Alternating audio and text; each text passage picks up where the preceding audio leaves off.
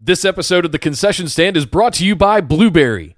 Blubrry offers the best media hosting, accurate listening stats, and their all new PowerPress Deluxe sites, a no setup WordPress website for your podcast with all the necessary links to share your show with the world built right in. If you currently produce a podcast and are looking for a better media host, or you're looking to start a new one from scratch, head on over to orbitaljigsaw.com slash popcorn to sign up for the best media hosting and a PowerPress Deluxe site and get your first month absolutely free. That's orbitaljigsaw.com slash popcorn or just use the promo code popcorn at checkout for your first month free. And now, enjoy the show. Hey, I'm Jake Barton, creator of the history storytelling podcast called Historium, and you're listening to The Concession Stand on the Orbital Jigsaw Network. You're listening to the Concession Stand Podcast on the Orbital Jigsaw Network. From movies and TV to consoles and video games. Come let your geek flag fly with your hosts, Nick Howe and Andy Nelson.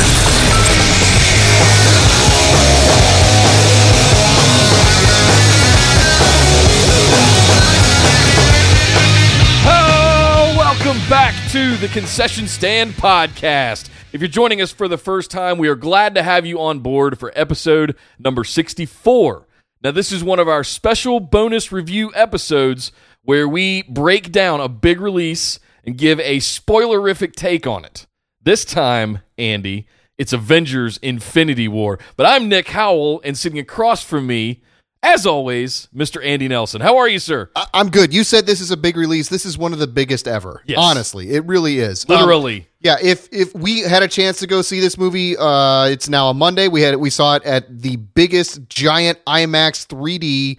We got the best possible way to see this movie. exactly. A couple of hours ago. It's the second time I've seen it. First time you've seen it. I, I've been holding my breath, like wanting to talk to you about this. And the whole time I was watching it, I couldn't wait to talk to you about it. And now we get to do it. Yes. Um, but one thing I do want to say, um, I am, uh, I'm, I'm, I want to consider this a companion piece to what we did last week. Last week we really tried to break down our sort of uh, concession stand order of the ways you should watch these movies, uh, and we also wanted to try and figure out why these Infinity Stones that we're going to talk about in a second were very important. So if you're listening to this, you've already seen it. If you're maybe you've seen it for the first time and you don't know much about the MCU, or if you've seen it and you know a lot about the MCU but you want to know more about it, go back and listen to episode 63. We're really proud of it. We got a lot of f- uh, positive feedback from both sides of people that said, "Well, uh, I hadn't seen that much. It really helped me out going in," and people that knew everything and like, "I knew everything going in, but like, I'm glad I listened to your thing before that." So here we go. One more thing I want to mention before we get going.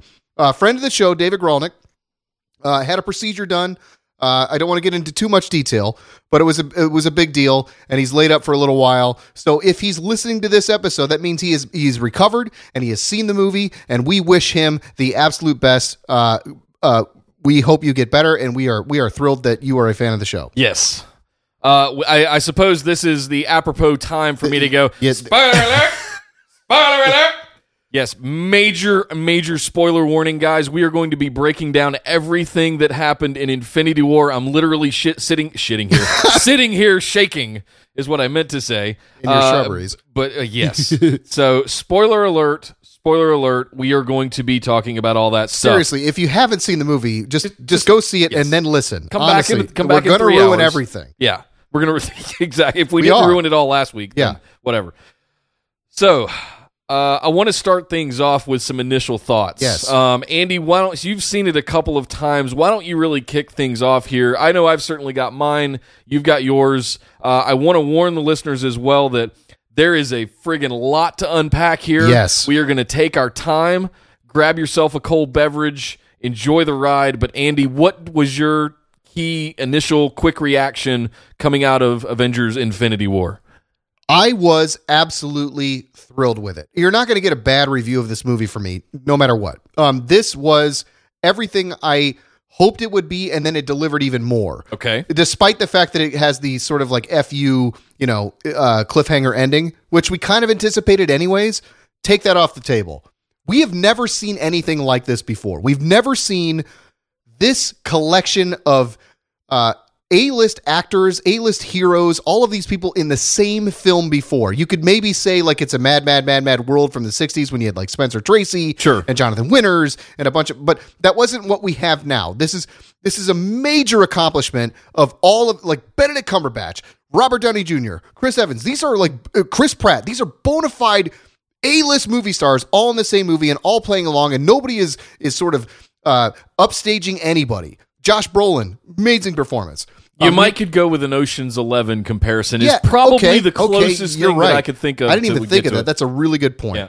Thanos. I thought he was going to be the big bad in this movie, but at the same time, you're sort of like liking him. It has a bit of like a Robert De Niro and Heat quality to him, where you're kind of rooting for him, even though you shouldn't be, kind of thing. Yeah. Right? There was that. Um, his cause is sort of his good or bad intentions are sort of subjective as far as your like worldview. Um, you he's he's willing to sacrifice his his his daughter, stepdaughter, whatever it is, in order to to accomplish his goal, and that's one of the pivotal moments of the movie. Um, I wouldn't say it's a complete 180 from what I expected. The ending, the way that it ended, and and the casualties that are a result of this, which we'll get into, and again, I'm not going to spoil it now.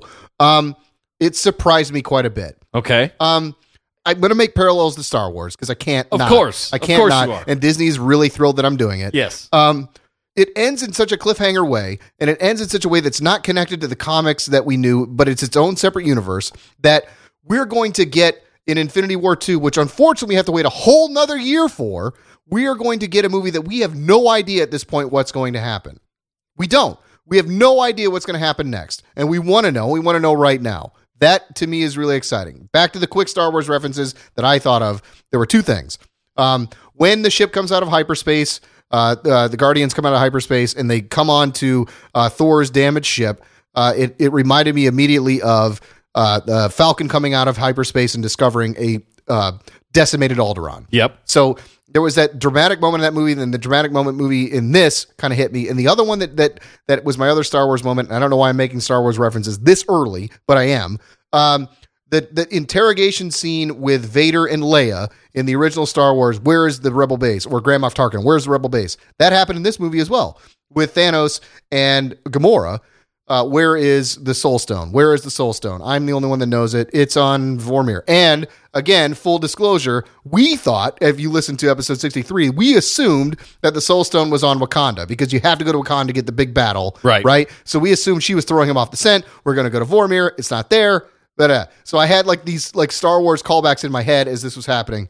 Again, this movie, I, I, I don't know how to describe the just sheer fanboy kid joy that I saw all of these characters interacting on the screen at the same time. Not necessarily, but all of them being in the same movie. It was it, it was amazing. What about you? You just saw it for the first time, so you probably don't have as much time to un- unpack all this stuff as I did. Oh yeah, I, I have and I haven't. There's certain things we're going to talk about today, and then there's certain things over the course of the next few weeks and episodes that I think we will uh, be going over as I see it uh, a second and a third time, which I have every intention of doing. Um, but first thing I want to say is I absolutely loved the fact that the storyline was mostly about Thanos' grand adventure as if he was Bilbo Baggins headed off to Mount Doom uh, to to go off and kind of find all of the stones, and it weaved. He was the central, and we're going to talk about this. we didn't expect this at all, though. No, right? I didn't expect this in any way, but I love that the main storyline that everything else revolved around was Thanos' grand adventure, right? To Yeah. get to the end game. Um, the funny thing is that as we as we got into this, we're, we've been invested in these characters for going on ten years now. Yeah. As we talked about in '63, it was 18 films, 10 years, three phases, all of that stuff. Uh, this being the culmination of the third phase, right? So now that we're in, we spent 10 years investing in all these characters. I think that we invested a little bit more in this movie for the first time, maybe also only in Guardians 1 in the lore Yeah. uh, especially in the cosmic universe surrounding the Infinity Stones and everything everything that it affects, which is everything. Yes. right? those six stones affect everything. So I like that we're steering the ship into that a little bit, but I would have liked to have had a little bit more. I'll talk about more about that later. Um, next, I think that there were two. You can really rattle this down to two core audiences that are going to go see this movie. Um, and a, a lot of people did. We'll Yes, talk about that in a second. Uh, the first one is the major core uh, that are just invested, right? They're invested in the story, they're emotionally invested in the characters, and they're just along for the ride. And that's us. That's us. Uh, and even I, you know, the funny thing is, is what I was going to say is that uh, the other core uh, part of the audience is the newbies, the ones that really have no emotional. They're just going to the movies on a Friday night, Sure. and they're like, "Yeah, that looks fun. I'll go see that." Blow some stuff up. Show me Captain America. Right, exactly. So they they don't really have any understanding of that, and I think that has some implications in what worked and what didn't work that we'll go over later. Okay. Um, because I don't think it's it's worth doing right here. But that was one of my initial impressions. Is there is a very defined group of people that are going to love this movie.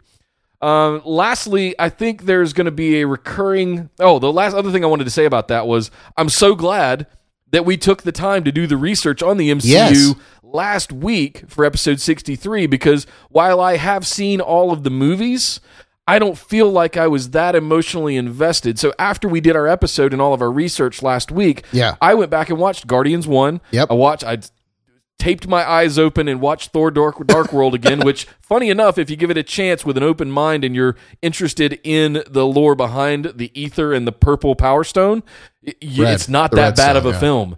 If you can let go of Teletubby villain and Mm-hmm. and all of the other crap stuff, it's not that bad of a film. Anyway, um, so this put me squarely in the former of those categories. Now that I was all caught up and up to date and invested in the long running storyline, I might have been in the kind of middle ground of those two, but Yeah. going back and doing those episodes really invested me in, in in doing that. So I was thankful we did. Lastly, there's a recurring thing that you're gonna theme that you're gonna hear from me throughout this episode. And that is the lore of the stones and the universe versus the focus on character development within the MCU. And I think that's going to come into play quite a bit when I go over some of the things that I thought worked and didn't work. So, uh, Andy, let's rattle off some quick facts that we know about the opening weekend box office, real quick. Of course, it shattered all the records as we absolutely expected it to do. Maybe not to the extent that it did, Sure. uh, but officially, it had a $641 million opening weekend worldwide. so it made its money back. It made its money Except back. for the weird whatever algorithm that they use, but sure. Right. Uh, this shattered the Fate of the Furious record that was set last year at $541 million. Right? Yeah. Domestically, it did $258 million, which the previous record was held by Star Wars The Force Awakens at $248 million. Now, is there an interesting coincidence that that was exactly 10 million and 100 million, respectively? No, I just think you're a fan. Of, I think you're a fan of the metric system. I think I'm a fan of, of data and just numbers, and I geek out over Tens and like hundreds that. and metrics. Um, Andy, before we go over this, we start going into what worked and what didn't work. Um, do you have any indication of? There's been a lot of conversation online about the differences between what happened in the Infinity War in the movie, or what has been set up to be that we know so far, versus what was in the comic book universe. Can you talk on that and just kind of set the groundwork for for the listeners as what they should expect? So I think it's the same thing as the MCU versus the comic universe, even up to this point. Okay. So uh, Tony Stark even admitting that he was Iron Man at the end of Iron Man didn't happen in the comic universe. So like all those sort of bets are off the table. Um, as much as we want to draw parallels to the Infinity War storylines, I think there was Infinity War, Infinity Gauntlet, something else, and I'm not as up to speed on those as I should have been. And I purposely didn't go to try and get clues if there were any Right. in those.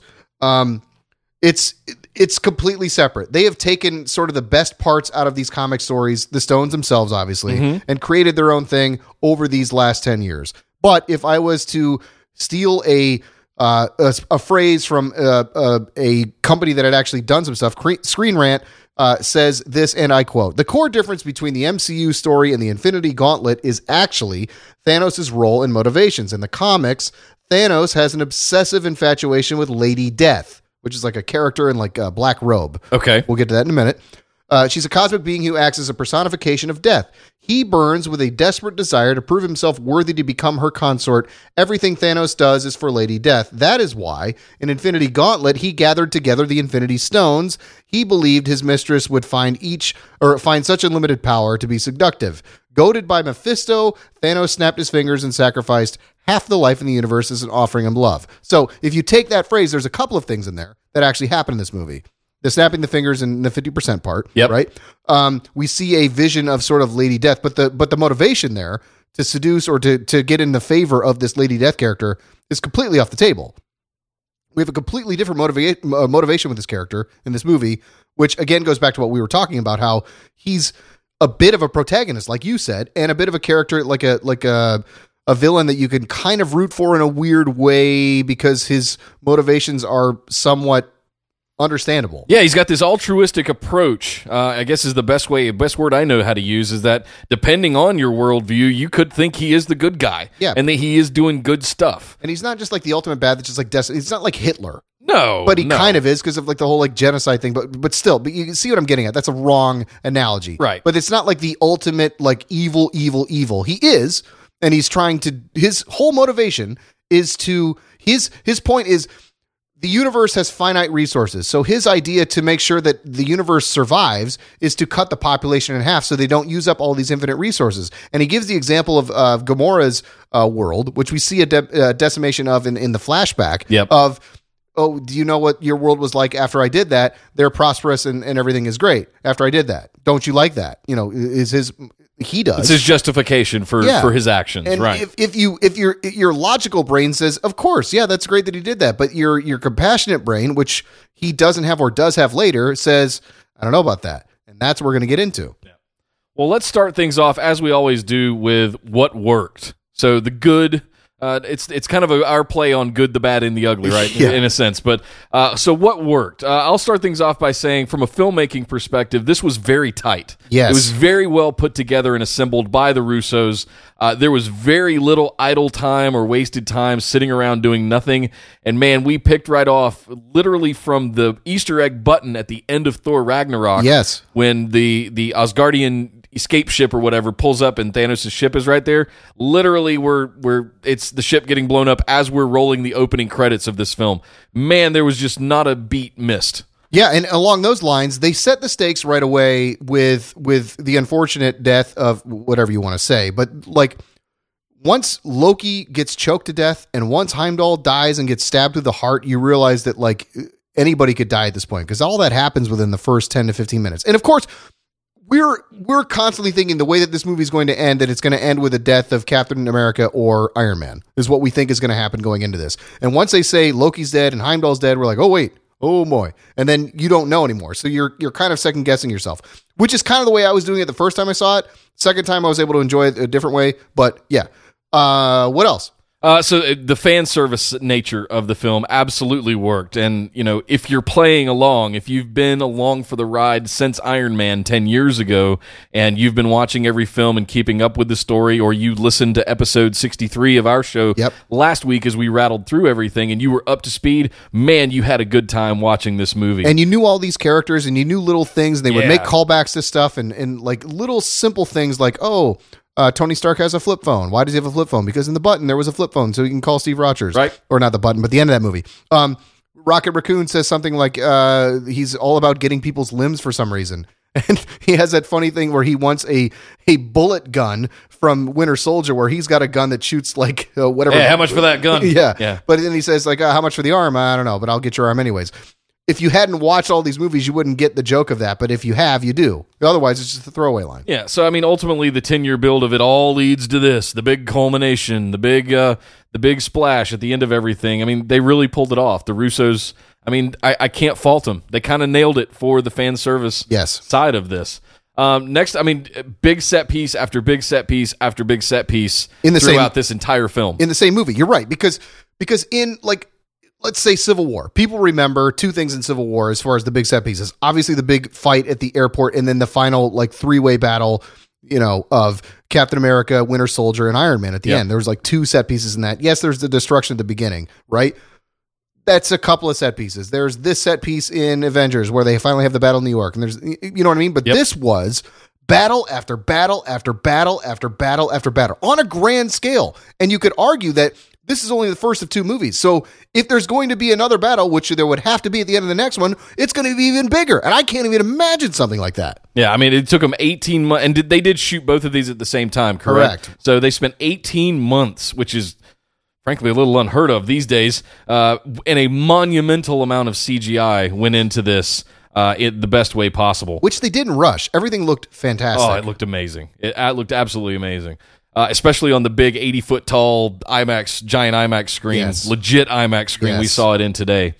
Um, I want to go back to something that I uh, mentioned in my quick review, quick initial thoughts at the beginning, which Okay. was the um, keeping that central through line about Thanos, uh, his grand mission to save the universe, Uh-huh. regardless of what you think about it or what side you fall down on, and his pursuit of the stones. Yes. So, uh, whether intentional or not, whether this was planned or not, from my perspective, Thanos ended up being the core protagonist in this film. And most people would see him, he's the villain, he's the Yeah. big baddie, he's the. I look at this as a Thanos movie. It's almost You're like right. this was a Thanos movie. It's his journey. You're right. Yeah.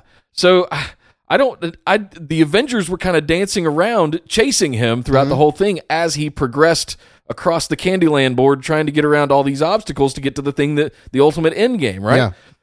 So I mean, it's funny how you could, you know, they do these trailer mashups all the time on YouTube stuff. You could flip this around into some kind of rom com thing where he's just chasing a girlfriend or an ex lover or something. I don't know.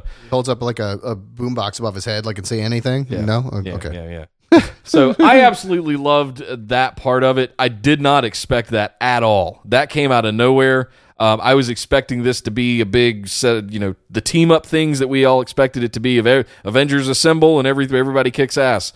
It didn't turn out that way. Yeah, that's kind of what they sold us on. It- like with the poster, we just assumed that there would be a moment where everybody is fighting him, but it's Yes. not. It's we we take ourselves into little pockets, right? So it was like little mini Marvel team ups, you know. So Thor's with the Guardians, uh, Strange and Stark and Spider Man are like a group, and then the Avengers and Vision, and we also go back to Wakanda, and then and Captain America's team joins uh, uh, Chala again, and that was cool. But we never got to see all of them together fighting. We kind of did, sort of, on at the end where there was two of the groups that got together, but it wasn't all the groups that got together. Right.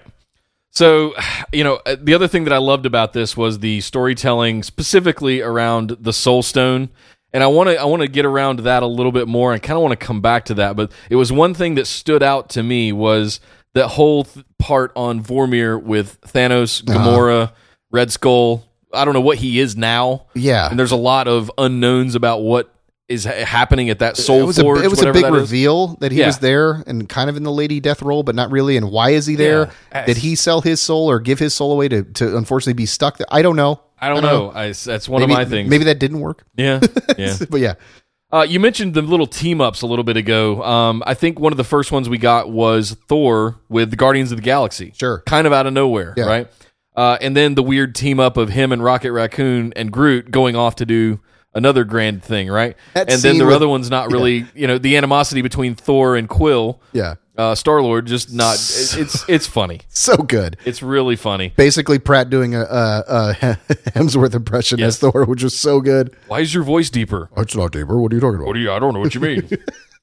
Um, the, one of the things that stood out as well was some of those alpha showdowns, like we were just talking about. Star Lord, uh, where you ended up with Star Lord, Stark, and Doctor Strange all in the same little team. yeah, these are three alpha males, so Right. something's got to give there. and they tease that in the trailer a little bit with that's that's a good plan, except that it sucks, and you should let me come up with it because then it would be good. That that kind of banter is is kind of constant But throughout that trailer scene has more weight because he's come up with all these plans leading up to that, and his whole team goes against him. Like when he's like, "Go right," and they all go left, or like, Yeah. "Hold on, wait," and he gives like the hand signal to stop, and they they, keep keep going. going. Yeah.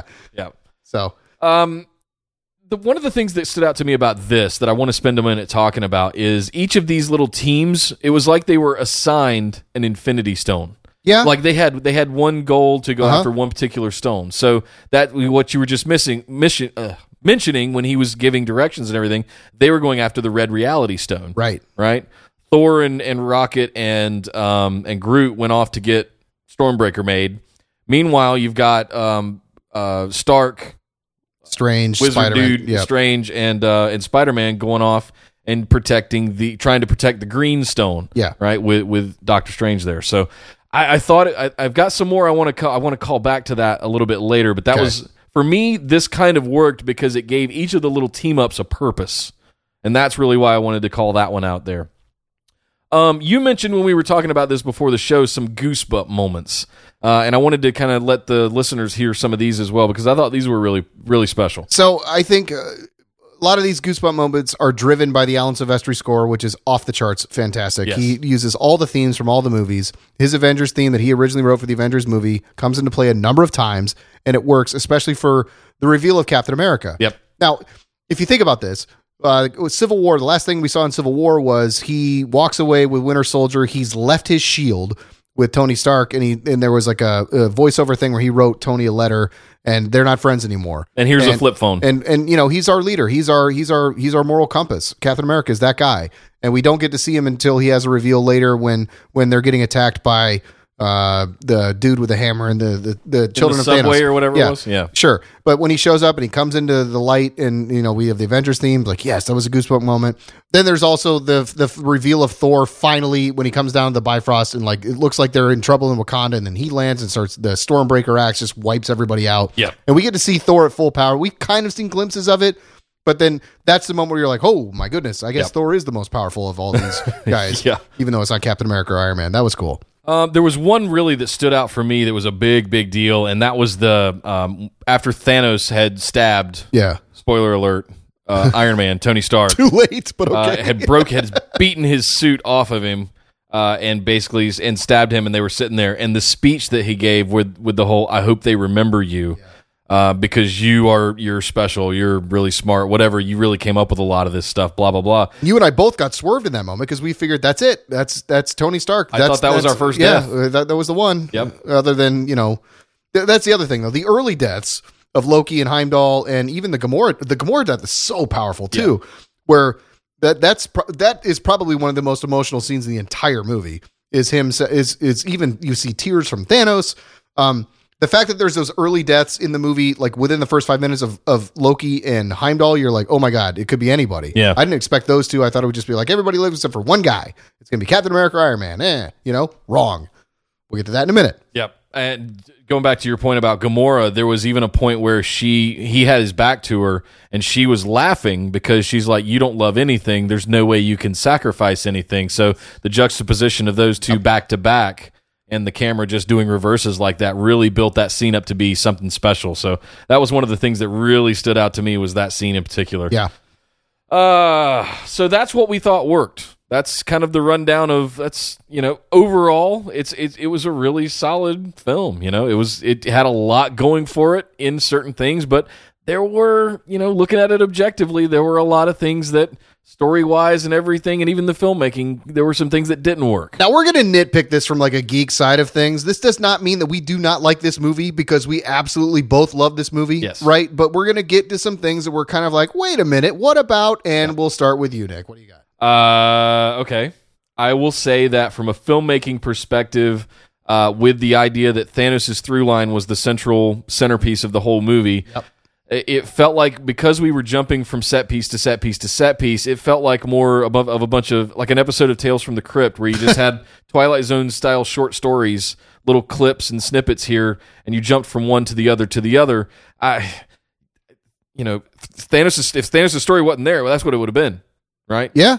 and uh, that was one of the things that it needed that to be interconnected but that i think that was a misstep in placing that i certainly didn't expect it going in but at the same time it's- one of the things where if you're not up to speed and emotionally invested in the character storylines this probably doesn't work for you Yeah.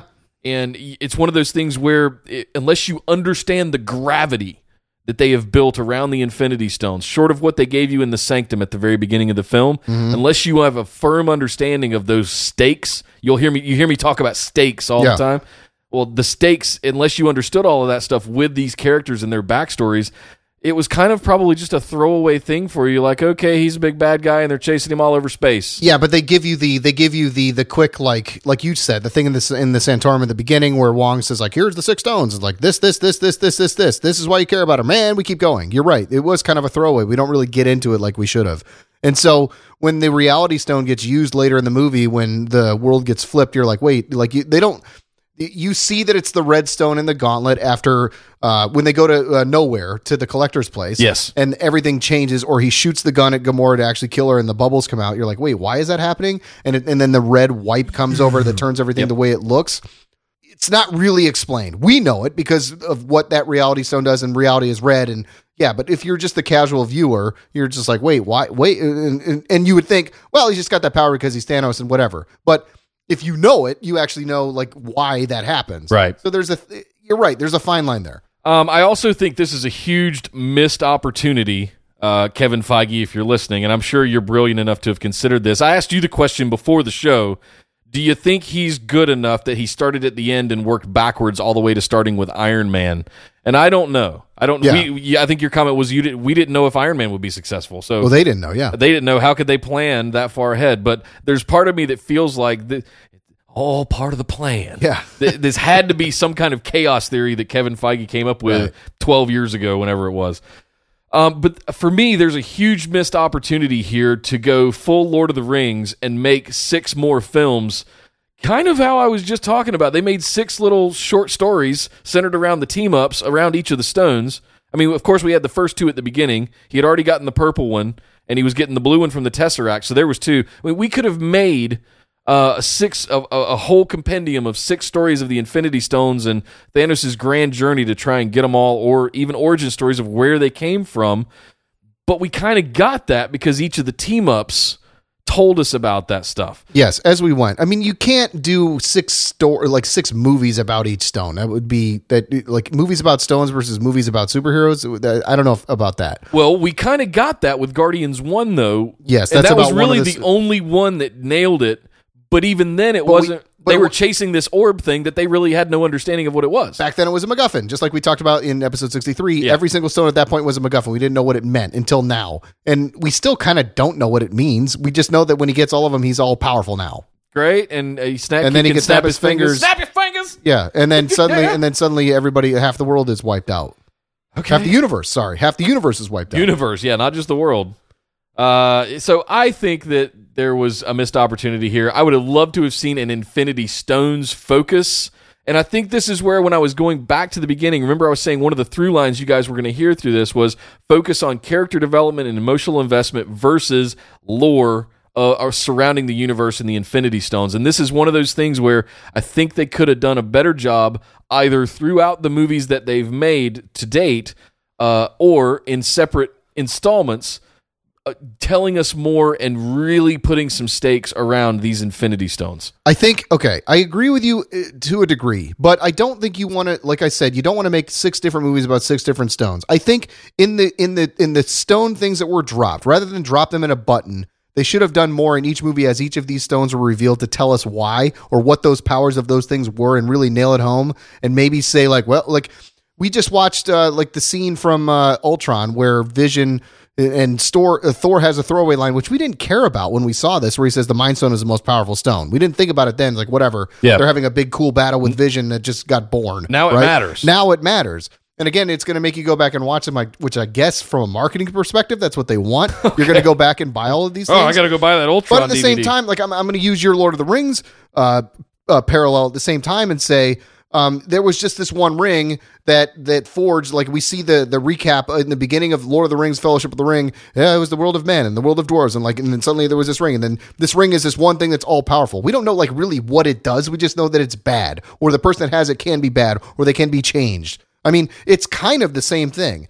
The Infinity Gauntlet is the one ring, right?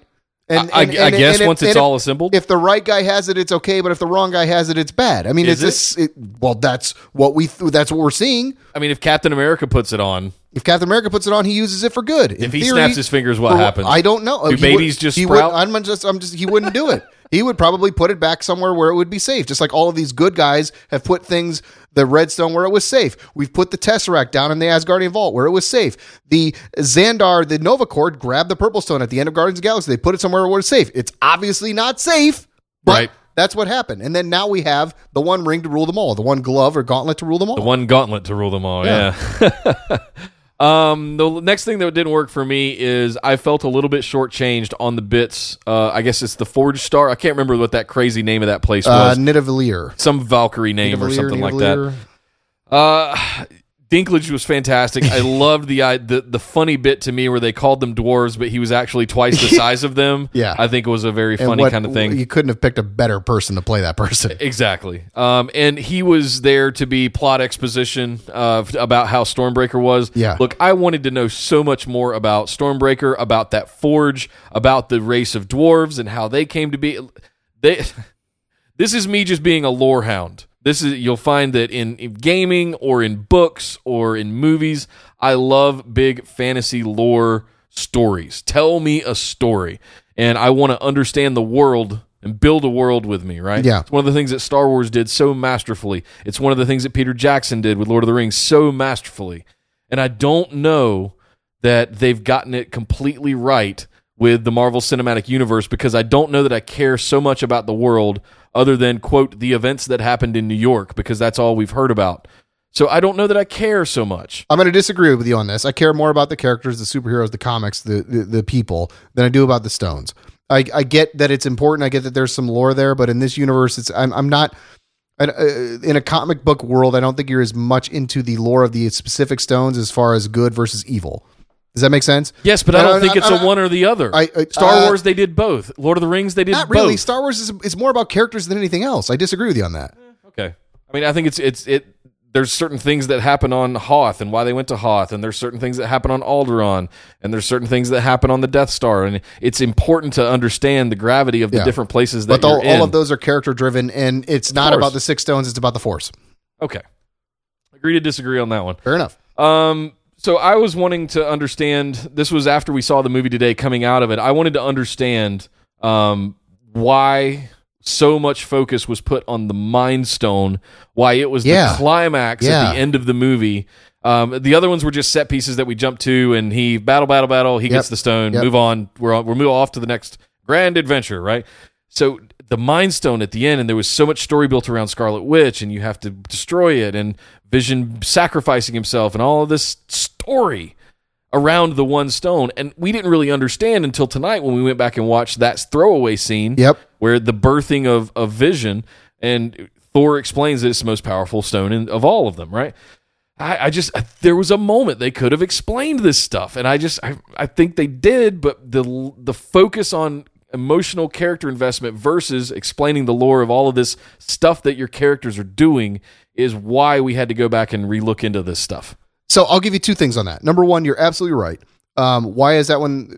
And my first thought that I was going to say to my to to counterpoint that was to say like, well, that's the only stone that's actually attached to a person physically, Okay, but it's not really a person; it's a character that we care about. But it's a robot. But but at the same time, uh, that character has to die for in order for him to get the stone. But earlier, Gamora had to die to get the Soul Stone. yeah, So we've already sort of established that. But they've been building this like the vision attached to this, and maybe he could survive without it. and he's just an AI technically. Yeah, but then he gets that stone, and then he gets up his fingers finally because he has a Mind Stone, the most powerful stone.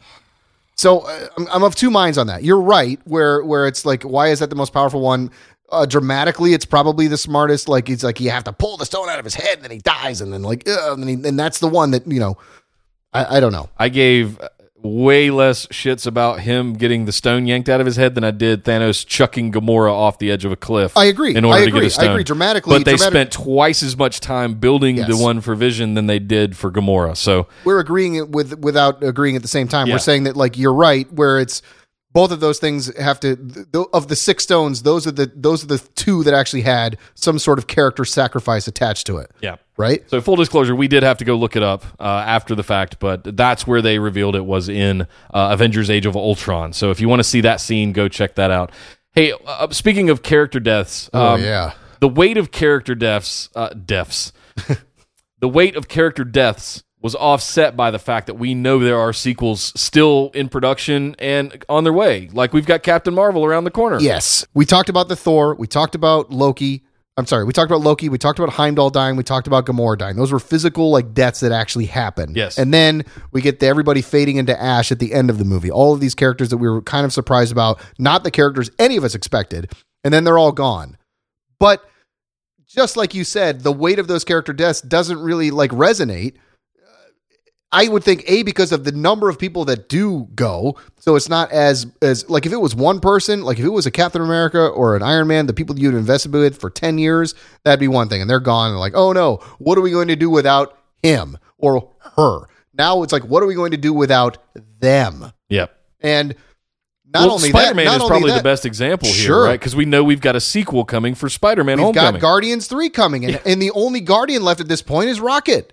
Uh, I guess if you count Nebula in there too, but yeah, that's Yeah, but I mean, so that's But we're still going to have another Guardians movie. Right. I mean, so the weight of them dying isn't the same as like a Han Solo dying or a Luke Skywalker Right. dying. I hate to keep going back to Star Wars, but that's what I'm getting at. There's like a, a person that dies that's like, no, you know? Or no. Why is that? You know, but instead of it's why them, and they'll be back soon anyways. And instead of think instead of us mourning the loss of these characters, we're immediately thinking, how did they come back in the next movie? Exactly. Exactly. That's that's all I could think about for the whole last act of the movie was, or as I guess as they were dying in ash, I'm going. They've still got another Infinity War movie to do. How Yeah. are they? Yeah, yeah. How are they going to do? Okay. Uh, we'll talk about that a little bit more uh, in just a bit because we kind of want to go over those deaths uh, specifically. Um, is Thanos just a completionist dick? I, I, it's a real question, real talk here. Because I mean, did he really need all those stones? We don't know because we- even after he got the first two, that was kind of enough. Yeah, because there's no sort of example of him with the five stones being like, oh man, if I only had this last one, I Yeah. could do this. If I only had three of the four, I could do this. You know, if I only had the if I only had the Wade Boggs rookie card, I would complete my Boston Red Sox set from 1980, whatever. As he gets each of these stones, he kind of uses them for their power. By that I mean we don't actually see him get the red stone, and then w- when they get to there and he uses it, we know that he already has it. Yeah, like here's a demo. Right, exactly. and when when when you think that they've defeated him, he pulls out the green stone and uses the time to reverse time, right, to get the soul stone uh, when they think they've destroyed the soul stone from uh, or sorry, the mind Vision. stone from Vision's head. Uh, they- you think it's over, but then he uses the green stone. You actually see the stones getting used to what they're used, but you don't. That's the last one you don't. You don't get to see like, okay, I've got them all, and now I can do this. It's, again, that's what I'm getting at. I, I just wish there was a. I wish there. it- it- It's getting back to the lore thing that you're talking about. Yeah. and I'm I'm counter arguing with myself, but yes, I have recently done a rewatch of the Captain America First Avenger. Right? too, me too. Uh, as we said in our last episode, it should be the very first one you watch. Uh, how the hell did Red Skull get onto Vormir? I don't. I don't know. remember that ever happening, I ever being know. established. They did nothing to explain it other than uh, passing implication that he somehow had to sacrifice something to get the Soul Stone, and his job ended up, his sacrifice ended up being the custodian of the Soul Stone on Vormir. I, I'm not sure if I'm remembering that dialogue correctly as they were walking to the edge of the cliff. Something, it was something like, like, that. But I mean, the whole Captain America First Avenger movie is about him with the, Tesseract. the Blue Yes. Stone. He does make reference early in that movie to like if you had more of them, it would. I think maybe, but that but it wasn't like oh I'm dead and now I have to go whatever. I I, I don't understand. I, I wish that would. Uh, I, I, I what I'm understanding is that he did get his hands on the Soul Stone. This is probably stuff that ended up on the cutting room floor, and I, I guess he's just guarding Vormir now. I, I don't. And now that Thanos has it, does he get released? Are we going to see him come back somehow? I don't. I don't know. know. Explain it to me, Feige. He's got, he's got another movie to do it. I know, right? Um, let's see what else. Star Lord was kind of a bit of a punk. Um, I I don't know. I don't really know what to think about Star Lord. I mean, I, I certainly. Andy, what did you think? Because I, I certainly have my opinions. He felt a little bit overpowered, if I'm being honest. I'm not going to say he was. I'm not going to say he was overpowered. I think he was underused, and I think his character arc in the first two Guardians of the Galaxy movies was he's kind of like a uh, like a happy-go-lucky, tell jokes kind of guy, similar to Han Solo. But when the stakes are are high, he steps up and he does the right thing, and he and he helps be he, he becomes a hero. Sure. Did it in the first movie, did in the second movie. He had multiple opportunities to do it this movie, but he just keeps constantly reverting to you know uh, childish Jealous emo boyfriend, Gamora like, boyfriend. and that's that's a discredit to the character. Pratt plays it well, but it's a discredit to the overall character. It- are we doing that so? And again, this we can't look at this as one complete movie. This is going to be this movie plus the next one. Yep. So does this set up like a redemption element for him? Probably. Is he going to be a person in the next one? I that- don't know. He turned into Ash, so he's gone. So I mean, Good point. Good point. But come on, Feige. let's assume he comes back. Yes. Right, and then he'll get to redeem not himself. assuming that. I am. Okay. Um, because there has to be a Guardians three because you're not going to sell tickets to Guardians three without Pratt. Right? true. Well, Come on. I don't know. You could have a Rocket Raccoon version. you know? Uh, I mean, I'd see a Rocket Raccoon. I- I'd movie. watch that movie. Yeah, but um, Bradley Cooper would enjoy that paycheck too. I'm along sure. those lines of another character that was a bit underutilized would be the Hulk, in my opinion. I mean, we had a shot in the trailer with a slow motion shot of them all running in Wakanda, like at the end of the trailer, and you see the Hulk running behind Captain America and Black Panther towards the screen in slow motion, so you think he's there. Unfortunately, we actually only see the Hulk in his Hulk form in the first 10 minutes of the movie and he's gone. We never see it again. And I get the idea that the Hulk is intelligent now and he's fighting with Banner about whether or not he's going to come out. But typically Hulk would come out in a situation of these these sort of uh, stakes and like dire circumstances, but he won't. and I don't know why. Because I think he got punked by Thanos in in on the Thor ship at the very beginning. okay, is he and afraid now of him now? He, he well, he's got an ego now after Okay. being on Okay. the planet with with Jeff Goldblum I didn't guy. think of right? that. All right, So fine. now he's like, mm, I don't want to come out because I'm going to be a brat because Thanos beat me up. So along okay, along those lines, are now that that Thor ship is decimated, are we assuming that Korg and Valkyrie from Ragnarok are a part of those casualties? I would assume so. I assume so. I assume Yeah. everybody's dead except for Thor. Yeah. Now, Hey, and man. Hulk got away because of the Bifrost Yeah. right before Thanos killed Heimdall. Yeah. And you now we just have Thor. yeah. There's no like. That's what I'm taking away There's from no, that like, scene. Hey man, uh, here's my friend Hulk, and uh, here's my friend Valkyrie, and uh, yeah, he's gone. That's too bad. He was a funny character. Uh, I don't know. He came back to life once. Maybe he can now. My friend Doug.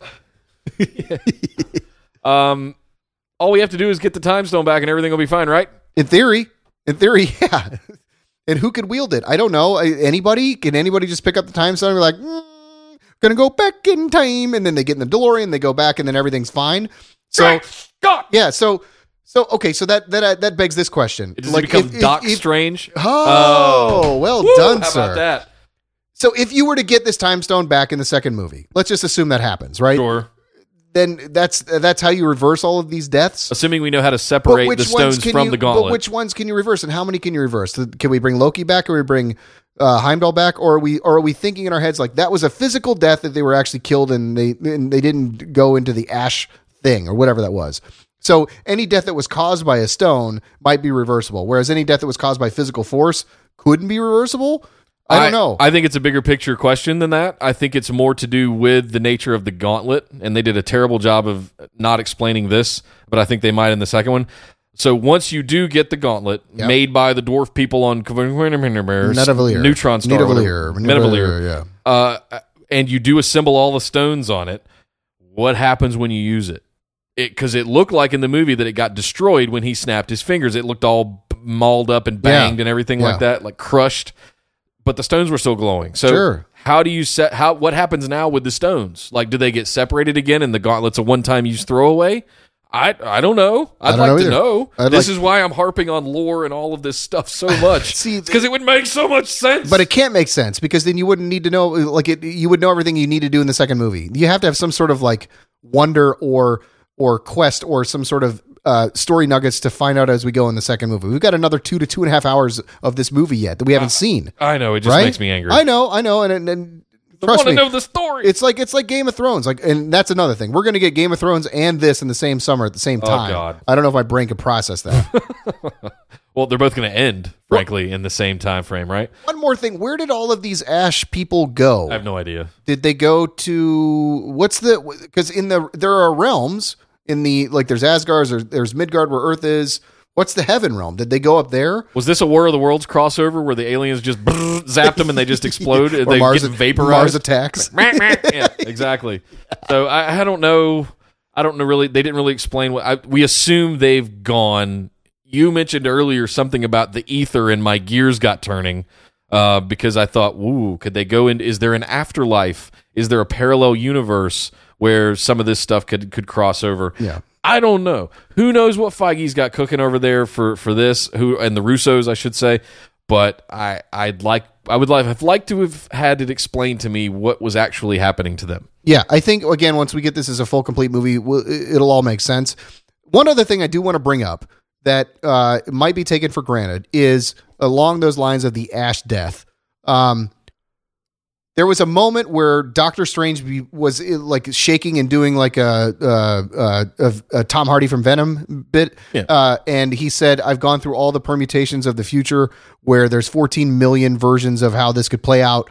And then he says, "Oh, how many are there?" He's like, "Just one." Now, if you if you remember, just before Doctor Strange dies, he says, "Tony, we're at the end game now." So are are we along the path of the one way that they could win? It seems like he's okay with it, and he just disappears. And he gave up the stone. Exactly, like he, like it was all a, a part of the plan, as you say. So that gives me some sort of sense of hope that this was all figured out, not by Feige, but by our heroes. Right. So hopefully we get to to that. Now, I mean, I guess that's the things that didn't work. We've kind of touched on a few things about where we can go from this point, and again, not a complete movie, so it's tough to give it a full story from point A to point B. So um, we've already said there's another movie.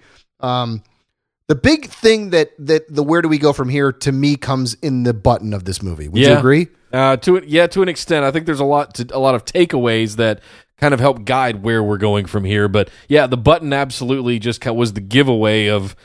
it- I mean, we knew it was coming, but it kind of just solidified and just there it is. Yeah. Captain Marvel is going to come save the day, Right. And it begs the question. And this almost falls into what didn't work. Yeah. Why didn't Why didn't Nick Fury page uh, Captain Marvel during the attack on New York, Yeah. Or or when Ultron was destroying Sokovia? Or when the president was under attack in Iron Man three. Sure. Like, why would you not bring back this super powered character? and while I'm excited to see the Captain Marvel per, uh, character in this universe and see her come back and uh, potentially become, you know, our Superman of this universe, Sure. Um, I wonder if it if it sort of makes everything we've done in the last ten years like not even matter if this one person can come in and be like I got this. You know, we we had a bit of an element of that with Thor in this movie where he's like I'm Thor. It's like okay, cool, I get it because it's Thor. He's a god, great. But then is Captain Marvel going to come back in the second movie? I mean, I don't know. We're going to see the Captain Marvel movie in March of next. Year. That was going to be my point. in March of next year. We'll see what she's capable of. Why couldn't they have done that movie before Infinity War? I don't know why they didn't. And then and then release a four hour movie, which they wouldn't do because of box office numbers and they couldn't break the records because it wouldn't have enough shows. Blah blah blah blah blah blah blah. The thing that's cool about this Captain Marvel movie that's coming up is Nick Fury's in it. Ronan, who is the uh, the bad guy from Guardians One, is in it. Coulson's in it because again, it takes place in the '90s. So this is, I guess, before uh, Tony Stark ever became Iron Man. So Right. this is like there's you know Shield's been a part of this for a while.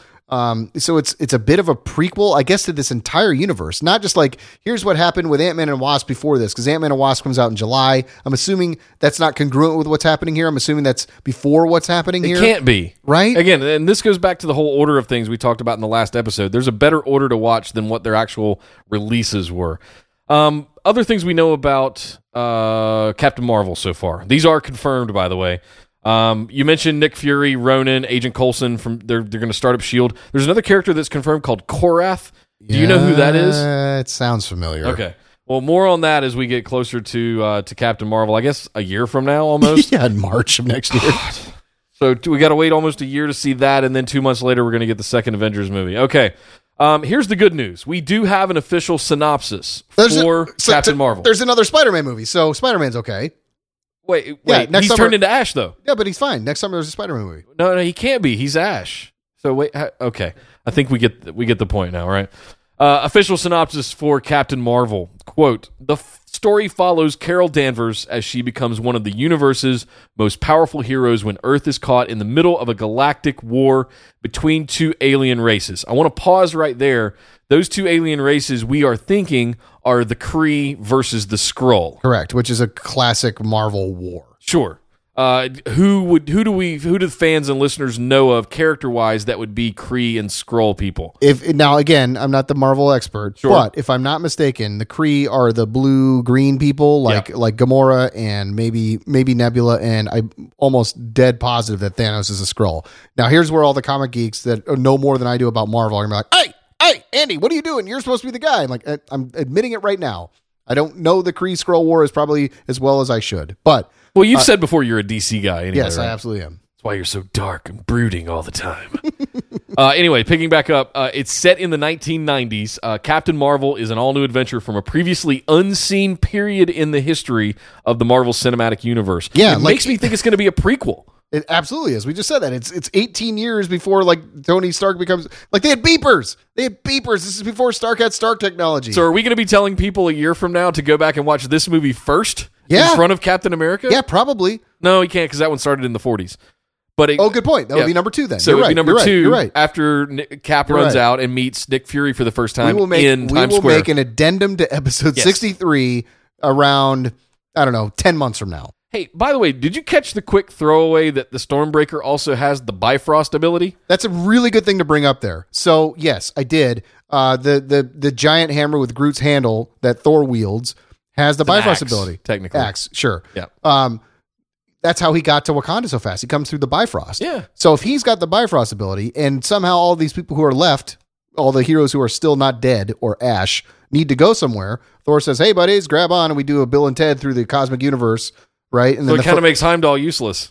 well, yeah, sure. Well, uh, so But I mean, what you- was the whole setup of the whole the ramp leading up to Asgard and Heimdall uh, with the sword and turning this sphere thing with a big telescope that points in a direction and.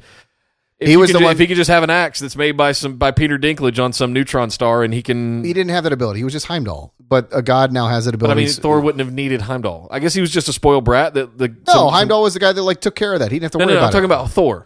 okay. he didn't really have to care because Heimdall would just port him wherever he wanted to go. Exactly. I Right. need to ride to. Uh, I need to ride to. I want to go to White Castle. I'm hammered. You know, Just, Heimdall. Can you take him to, to White Castle? Get a six pack. All right. That's funny. You turn Thor into Cartman. Nice Yes, going. exactly.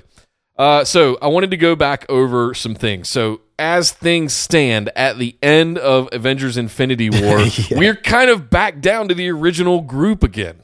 We're back down to Iron Man, Captain America, Bruce Banner or Hulk, Thor, and Black Widow. Yeah, and this is kind of the original Avengers from the comics too, like from the '60s, uh, of a modified version of it. We don't know if Ant Man and Hawkeye are still alive after the 50-50 decimation. We're, let's assume they are. Um, we still have Rocket as well. We still have Nebula. Uh, we still, Everybody else is gone though. From yeah, but we still have we still have Okoye, so there's a connection to Black Panther, who's also gone. I was shocked by that one. Um, we think War Machine is still around. I don't think we saw him dissipate. Right? I don't think so. We think Wong, uh, Doctor Strange's guy, is still uh, guarding over the Sanctum Sanctorum, unless he got wiped out too. we don't know. But it's not to say like, oh, he can't because he's magic, because Strange was. So right? I guess. And he and frankly, if you watch Doctor Strange, he was the one preventing uh, uh Strange from get Stephen Strange from getting to Yes. what was the amulet that had the time stone in Right, it, right? right. So he may he was the master librarian of all of the wizard stuff Yeah. in, in the sanctum. So he may know Yeah. something. His original name was Dewey Decimal. I uh, I think Wong is going to play a very pivotal part, and he's going to be the one that finds the lore in the wizard books that knows how to unhinge the Infinity Stones from the Gauntlet and get them out from under the control of. Uh, that's my fantasy booking right now. okay. Okay. Uh, I, think like Wong's going to come like in it. and be be the man and at least tell them Yeah. what they have to do. I'll take that bet. Uh, okay. Uh, Vision's body, right? Do you think that has any significance? I don't know because they they Is they it just a dead AI robot at Yeah, this but point? remember they took they took so much of the of the story was trying to get the stone out and still let him live, and they were trying to use the Wakanda technology to do it. Right? Stark's still alive. So is there a chance that all of these guys get you reunited and Stark and Tony or Stark and uh, Captain America finally have the reconciliation? They're like, "I'm sorry." They give each other a big hug, and Stark's like, "Hey, I've got all this new technology now. I can I can fix Vision because look at all my nanotechnology now, the extremist armor that I didn't have before. Maybe I can fix Vision." So Vision's back, even without the stone. Maybe. maybe he can recreate it or synthesize it somehow because Sure. she was sitting there scanning it for like three, 27 hours Right. Uh, while trying to get it out of his head without breaking all the neurons And right? the Wakandan technology is, is apparently better than Stark, but Stark, you know, Stark, Stark. Who knows? He might know something that we don't know. So maybe Vision's back on the on the on the playing uh, field as well. I don't know. I, I don't know that, that- that- just everybody ha, half the people died guys I I want to I want to stress something But it real makes quick it so exciting to figure out what's going to happen no, it next. doesn't it makes it sad All right. Look Star Lord Gamora Drax Groot Mantis all of the people in Guardians of the Galaxy are gone guys except the rabbit I mean the raccoon Yeah. Which one? Okay, of all of those, which one were you the most surprised by? Drax Really? Yes. I thought Drax would hang around because he was super powerful or self healing or whatever ability he has, just that super strength thing. I, I thought he was a great juxtaposition in the comic cosmic universe for for Hulk, and then until Hulk goes in cosmic, but I thought he was that equivalent of comic relief in the big. So to see all of those Guardians gone, Yeah. I'm sitting here going, uh, okay. I'd be interested to see if all of those guys are on the cast list on IMDb for the second movie. Yeah, we'll Makes see. me think of something to go look up after we're done here. I, I was most surprised by Spider Man. Honestly. Really? Yeah. I didn't think that would happen. Interesting. Interesting. Interesting. Well, hey, Andy, uh, let's wrap things up here. Okay. Um, we, we've gone over just about everything we wanted to go go over. Fun. So um, I hope you guys are still along with us for the ride. But Andy, what were your final thoughts? Just overall, uh, not getting into too much details. What were your final thoughts of the movie? I've got two things. Um, again, I absolutely loved it. I know we nitpicked and had a bunch of questions about stuff. We broke this down just like we would any other big movie that we like with a bunch of geek stuff in it, just like we break down a Star Wars or anything else. I don't want to take anything away from the fact that I absolutely loved it. I can't wait to see it again. Love seeing it again today.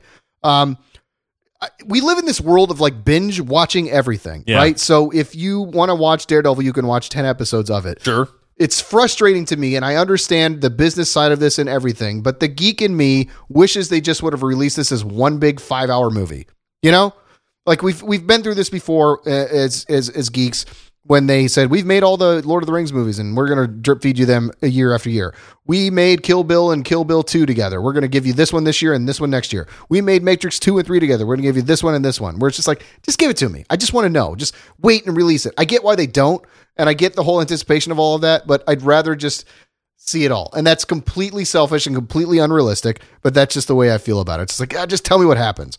Um Well, I'll see you Yep. there and raise you uh, a, a Russo's extended edition whenever it gets released on DVD. I That would love to watch That that. would be great. My only other thing that I my only other thing that I take away from this is of all the characters that are left, if you really break it down, uh, the only one who is not mortal, the only one that cannot be killed by a bullet to the face is Thor. Huh. Thor is the only sort of godlike super. Well, it's until Captain Marvel comes down, but uh, Well, that would Every- explain why they waited. sure. But I mean, there's there's not like an all powerful person who could go toe to toe with Thanos except Thor. So, do the stakes get higher? Does that mean that like do we get to a point where Captain America or you know this has to end? All of these characters that we like, all of these these actors will then move on to something else. It's so I don't I. I I don't want it to end, but it's going to, and I don't know if it's going to end with deaths or characters that I care about. But I think, unfortunately, this entire universe that I've come to love so much is going to end in a year. I hope it ends with them eating shawarma again. that would be that great. would be That'd be fantastic. great. And then they just oh, except half of them are dead. sure. What about you? you know, for me, I, I, I want to keep this positive as well. I know a lot of the things that we said about what didn't work were really just geek questions that went unanswered. That's so I don't do. want that to be read into as we didn't like the movie. No. We absolutely liked the movie.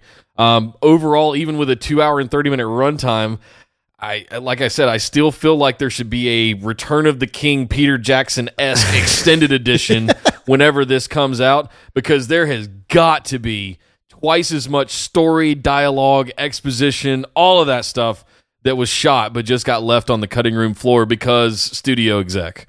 You know, because not nobody's going to go see a four hour movie except you and me and every other geek that can go down to American Cinematheque and watch a triple bill Yeah. right? So it's it's a matter of finding that kind of audience and, and it's finding that mainstream audience, regardless of whether it was right, wrong, or indifferent. I just I, I agree that they needed to split them up, but don't shortchange me, Feige. Give me that extended right. edition when you release it on DVD or digital, because man, I will sit there and do 13 hour marathons just like I do every year with Lord of the Rings. So I just don't be bashful about that stuff. Your fans will buy it. Um, as a fan overall of kind of the superhero genre and you know someone who's extremely up to speed on the lore and refreshed and everything, especially after last week's episode, Yeah. I just want to say I thoroughly enjoyed this. Um, the the experience of the story and the way that it came at me in a way that I didn't expect. I enjoyed it for multiple reasons because of that, um, and especially from the perspective of Thanos. That really surprised me. Yes. That was Yeah. the one big the, the character deaths aside, all of that stuff. We knew some of that was coming. Uh, the Soulstone not being in Wakanda was a surprise. Getting that scene on Vormir was a surprise. But the whole thing, just centrally being driven by Thanos as a pseudo protagonist in this film, did not see that coming at all, and was pleasantly surprised Yeah. by the empathy that I felt for for some of the his actions in the movie. So not the genocide, but just his mission, his Mm-hmm. his motivation behind it all, right? So yeah, for me, if I had to put a grade on it, some little nitpicks here and there, A minus. Yeah. I mean it's right there, four and a half star movie for me. It's right up there with you know maybe the best of the the Marvel films. Not the best. I could rattle two or three off, but definitely in the top five of the 19 films that they've shown us so far. I think when these are put together, I think it will be the best. Oh, of course. Oh, really? Yes. Uh, When- when- the- you mean the two together? When you have when two you're, Infinity when, when you're able to watch the two together, it will be the best hands down. I, I could hold out reservation for that. Absolutely. Um, I think that's that's a very good point. The, the the summer is greater than the parts, but we didn't see a full movie. We saw half a movie. we saw half. We saw maybe an act. That might have only been the first act. Sure. They might do the second movie as a three and a half hour epic two and three climax thing. What we saw might not even be the climax of the whole thing. Yeah. That's scary to think about. it's awesome to think. It's kind of all scary, awesome to think exciting for people like us. Yes. Well, there you have it, guys. Uh, that is our thoughts. That was a lot of fun, and especially when you pair it with our new official concession stand order of the way you watch the films. Look, go through those in that order because I promise it will change your perspective on the way things progress across that. And then once you get done, come back and listen to this one again. And uh, I mean, some serious notes here that we've taken over these You've- last 2 you've weeks. got a whole year to watch them all again if you want. yeah, you know. there's nothing nothing else coming out for a year except Mission Impossible. That does look pretty awesome. I got to admit. My- that's my big one. That's the After summer this. blockbuster After this, this year. that's the one. Uh, Incredibles looks good too. Oh yeah, Incredibles looks like a blast. Hey, we're getting out of here, guys. We really enjoyed Avengers Avengers Infinity War, and we think you will too. But hey, come over and chat with us on Facebook at facebook.com slash official concession stand.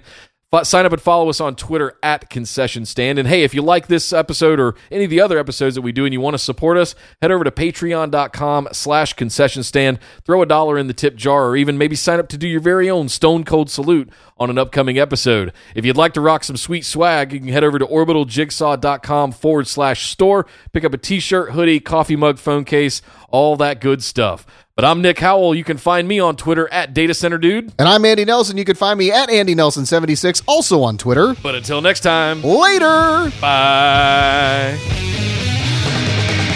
This show is part of the Orbital Jigsaw Network. For more episodes, subscribe to us on iTunes, Google Play, or Stitcher Radio. For details and show notes from each episode, check us out, orbitaljigsaw.com.